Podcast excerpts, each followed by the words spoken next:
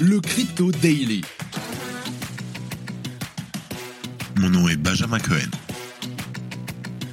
Et vous êtes bien sur le Crypto Daily. Le podcast qui traite de l'actualité crypto, NFT et métaverse. Dans vos oreilles, chaque jour, du lundi au vendredi. Salut, j'espère que tu vas bien. On se retrouve tout de suite pour un nouvel épisode du Crypto Daily. Mais avant ça, nous avons finalement lancé la newsletter, le Crypto Daily. Très simplement, tous les jours, en deux minutes, soit la personne la mieux informée du Web3. Et bien entendu, 100% gratuitement. Pour t'inscrire, rien de plus simple, Twitter ou LinkedIn, tu vas tout trouver. Aujourd'hui, suite à une attaque de l'un de ses fournisseurs de services, la marketplace de Solana Magic Eden a vu l'affichage de certains NFT remplacés par des images à caractère explicite ou des scènes de la série The Big Bang Theory. Depuis, un correctif a été appliqué afin de régler le problème, mais ça soulève d'autres questions. En deuxième news, les faillites successives de FTX puis de BlockFi ont donné naissance à un dossier juridico-financier hors norme. Les ramifications internationales et les intrications entre les parties prenantes sont tellement complexes que même les avocats et la justice ont besoin de temps avant de statuer. Dans cette affaire, au milieu, il y a 56 millions d'actions de Robinhood qui sont dans la balance entre trois entités qui se les disputent. On va plonger dans les méandres de la finance internationale. Et en dernière news, on va parler de Coinbase, l'exchange de crypto-monnaie référence dans l'écosystème qui a dû débourser 100 millions de dollars pour régler différents soucis de conformité. Mais avant tout ça, et comme d'habitude, le coin du marché. Here comes the money. Here we go. Nous enregistrons cet épisode, nous sommes le 5 janvier 2023 et il est 14h. Le marché ne bouge toujours pas, on s'ennuie, c'est relou. Bitcoin à 16 850 dollars, l'Ether à 1250 dollars comme hier, le BNB à 256 dollars, le Dogecoin en hausse de 2% à 0,07 dollars et le Solana qui perd presque 5% à 13,2 dollars. Allez, on s'ennuie, on passe aux news directes. Pour commencer, on parle de la surprise que les propriétaires de NFT sur Magic Eden ont eu hier. Alors, certains utilisateurs de la marketplace ont eu la surprise de découvrir que les images de leur NFT avaient été remplacées. Si certains ont eu le droit à des scènes de la série de Big Bang Theory, d'autres ont vu les images d'origine éclipsées par des photos à caractère explicite. De nombreuses collections ont été touchées sans distinction apparente. En réalité, il ne s'agit pas d'un hack de Magic Eden à proprement parler et les NFT impactés sont bel et bien en sécurité. Le problème venait d'un service tiers à la plateforme lequel cette dernière stocke les images des NFT en cache de manière à améliorer l'expérience utilisateur en les affichant plus rapidement. C'est ce fournisseur de services qui a été attaqué et qui renvoyait donc les mauvaises images aux propriétaires de NFT. Magic Eden explique qu'un correctif a rapidement été appliqué et qu'il suffisait de rafraîchir son navigateur après coup pour que tout revienne à la normale. Bien que les choses soient rentrées dans l'ordre, certains utilisateurs de Magic Eden font part de leur mécontentement. Selon eux, la plateforme aurait mal choisi sa société d'hébergement. Cette dernière, qui prend en charge le visuel des NFT, ne serait pas assez sécurisée si cet épisode est relativement cocasse, s'avère heureusement sans conséquence, il nous amène toutefois à nous interroger sur la valeur intrinsèque attribuée au NFT. Par exemple, est-ce que le floor price de la collection Bored Ape Yacht Club serait toujours de 75 à 80 Ethers en fonction des sources si toutes leurs illustrations venaient à disparaître? Je crois pas. Et pour cause, la majeure partie du temps, seul le smart contract permettant d'identifier le NFT est réellement décentralisé.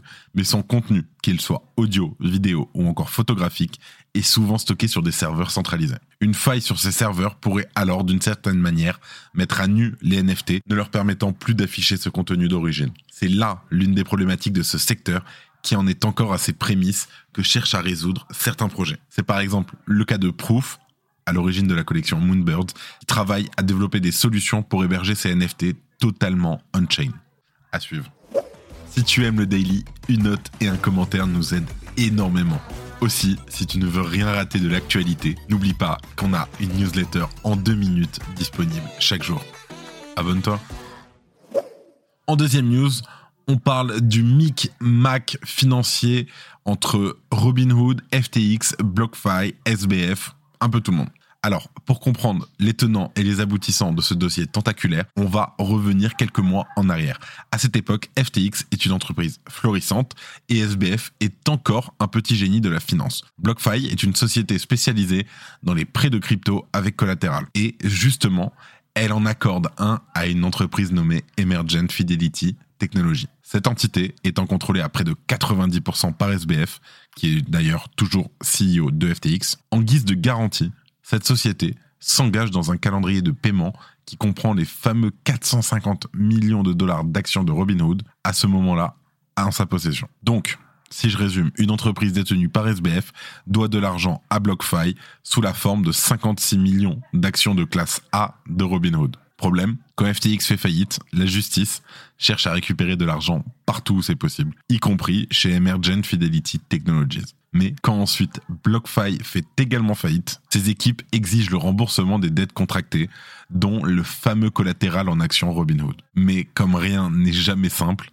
la société Emergent Fidelity Technology est enregistrée à Antigua et Barbuda. Et suite à l'effondrement de FTX, elle est elle-même sous le coup d'une procédure de faillite en place. Donc, petit résumé rapide. hein. On a trois sociétés en faillite qui ont toutes les deux besoin de ces actions. Nous voilà donc au cœur d'un sac de nœuds juridique avec de multiples procédures en cours qui exigent toutes un examen approfondi. Ces 56 millions d'actions étaient jusqu'à présent bloquées auprès de la société de courtage EDNF Man Capital Market à la demande du tribunal. Finalement, c'est lors d'une audience cette semaine dans le cadre de l'affaire FTX qu'un avocat a demandé à la Cour du Delaware de saisir ces fonds. Seth Shapiro, avocat principal du ministère de la Justice, a précisé que ces actions étaient également en balance dans la faillite de BlockFi, mais auprès du tribunal du New Jersey. La finalité est d'empêcher que ce pactole soit utilisé pour rembourser des créanciers dans les dossiers FTX ou BlockFi ou Emergent Fidelity Technology. Ce sera à la justice de décider à qui il en reviendra la priorité. Les biens saisis feront l'objet de futures procédures pénales ou civiles,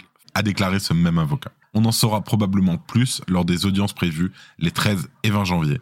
La justice aura fort à faire pour déterminer à qui appartient ces 56 millions d'actions. Mais nul doute que les parties prenantes auront des arguments convaincants pour étayer leurs revendications. La justice va avoir fort à faire dans ces dossiers de faillite où des utilisateurs désœuvrés demandent réparation. Le tout sous les yeux effarés des médias et de l'opinion publique. Mauvais bail pour nous. Et pour finir, on parle de l'amende hors norme qu'a payé Coinbase. Alors Coinbase, l'un des plus grands exchanges de crypto au monde en termes de volume échangé, s'est accordé sur une pénalité financière de 50 millions de dollars avec le département financier des services de New York, le NYDFS, concernant des services de conformité d'ordre légal. Selon le NYDFS, Coinbase présenterait de nombreuses lacunes de conformité liées aux exigences de lutte contre le blanchiment d'argent, notamment à travers son processus d'inscription à destination de ses clients, son KYC, ou encore dans son système de suivi des transactions opérées sur l'exchange. Au vu du communiqué du NYDFS, Coinbase n'aurait pas réellement fait d'efforts afin de résoudre différentes problématiques remontant pourtant à 2018. Je cite Coinbase a reconnu ses défaillances à cet égard auprès du ministère. En outre, certains de ces problèmes sont connus de Coinbase depuis au moins 2018 et ont été signalés à la fois par des évaluations internes et des examens externes. Bien que Coinbase ait travaillé pour corriger ces problèmes, ces progrès ont été lents. Les progrès dans certains domaines n'ont eu lieu que récemment et le travail reste en suspens à ce jour.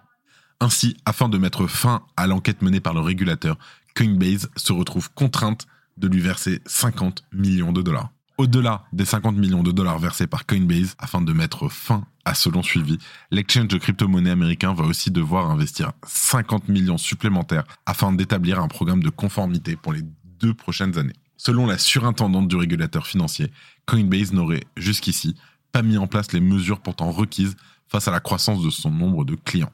Je cite Coinbase n'a pas réussi à construire et à maintenir un programme de conformité fonctionnelle qui pouvait suivre le rythme de sa croissance. Cette défaillance a exposé la plateforme Coinbase à une activité criminelle potentielle nécessitant que le ministère prenne des mesures immédiates, y compris l'installation d'un moniteur indépendant. Effectivement, un moniteur indépendant a été mis en relation avec Coinbase afin d'aider cette dernière à se mettre en conformité. Selon l'accord établi entre l'exchange et le NYDFS, l'entité pourrait être amenée à poursuivre son activité auprès de Coinbase pour une durée allongée. Le département financier des services de New York a par ailleurs fait savoir qu'à la fin de l'année 2021, Coinbase comptabilisé plus de 100 000 transactions suspectes non examinées. Je cite, Nous avons pris au sérieux les préoccupations du NYDFS et avons pris des mesures importantes pour remédier à ces lacunes historiques, a répondu Coinbase dans un article de blog. C'est bien, il y en a qui se permettent de payer 100 millions d'amendes. C'est beau, sans être en crise existentielle. Fait quand même plaisir. Et pour finir, les news en bref le géant coréen LG Electronics a confirmé son intérêt pour le Web3, en particulier le métaverse. Il annonce en effet un partenariat avec Orbit qui va lui permettre d'intégrer des technologies directement à ses smart TV. Une étape de taille pour l'entreprise qui montre que les technologies blockchain font bien partie de ses objectifs. La SEC des États-Unis s'est interposée dans le procédé de rachat d'actifs opéré entre Binance US et Voyager Digital afin de demander plus de clarté concernant certains points. La SEC souhaite notamment savoir si la branche américaine de Binance est en mesure d'assumer cette transaction de plus d'un milliard de dollars. Binance contrôlait 92% du volume d'échange de Bitcoin à la fin de 2022. C'est incroyable. Logan Paul menace de poursuivre Cofezilla suite aux accusations de fraude concernant sa collection NFT CryptoZoo. La société Wire ferme ses portes quelques mois après l'abandon d'un accord de 1,5 milliard de dollars pour le rachat de l'entreprise. Et là, c'est la dernière news et vraiment, elle m'a un peu fait, comme on dit, péter ma tête, désolé du terme. Mais le juge américain Martin Glenn a déterminé que les fonds déposés sur les comptes Earn de Celsius, soit l'équivalent de 4,2 milliards de dollars, appartiennent à Celsius et non pas aux investisseurs. C'est dingue, c'est dingue. On en reparlera plus en détail dans l'épisode de demain. Merci de ton écoute. C'est tout pour aujourd'hui. C'est la fin de ce résumé de l'actualité du jour. Évidemment, pensez à vous abonner pour ne pas rater le suivant, quelle que soit d'ailleurs l'application que vous utilisez pour m'écouter. Rendez-vous aussi sur Twitter et LinkedIn pour d'autres contenus d'actualité exclusifs. Je crois que j'ai tout dit. Faites attention à vous. Et moi, je vous dis à demain. C'était Benjamin pour le Crypto. Merci et à très vite.